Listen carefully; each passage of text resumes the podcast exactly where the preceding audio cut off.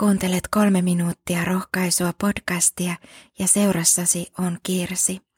Psalmissa 138 jakeesta kolme jakeeseen seitsemän on kirjoitettu. Kun huusin sinua, sinä vastasit, annoit sydämeni voimaa ja rohkeutta. Herra, kiittäkööt sinua kaikki kuninkaat, kun he kuulevat, mitä sinä sanot. Laulakoot Herran teistä, sillä Herran kunnia on suuri. Herra on korkeuksissa, mutta hän näkee alhaisimmankin ja erottaa jo etäältä ylpeän. Vaikka minä kuljen ahdingosta ahdinkoon, sinä annat minulle voimaa elää. Vihamieheni tahtovat minulle pahaa, mutta sinä ojennat kätesi, sinun väkevä kätesi pelastaa minut.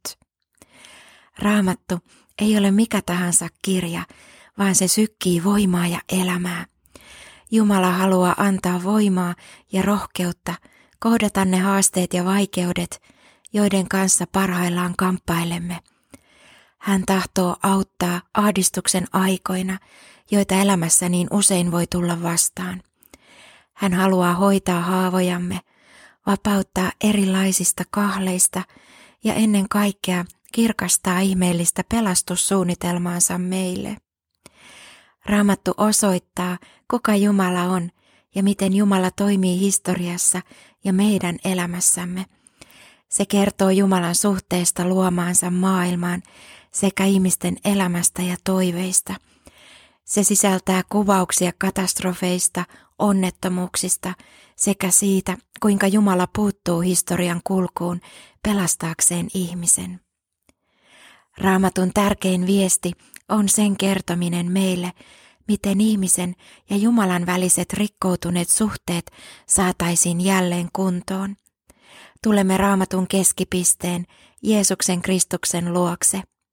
Pelastussanoma Jeesuksesta syntiemme sovittajana ja vapahtajana on elävä uutinen tänäänkin. Jumala on nähnyt, että ilman hänen apuaan syntinen ihminen joutuu kadotukseen.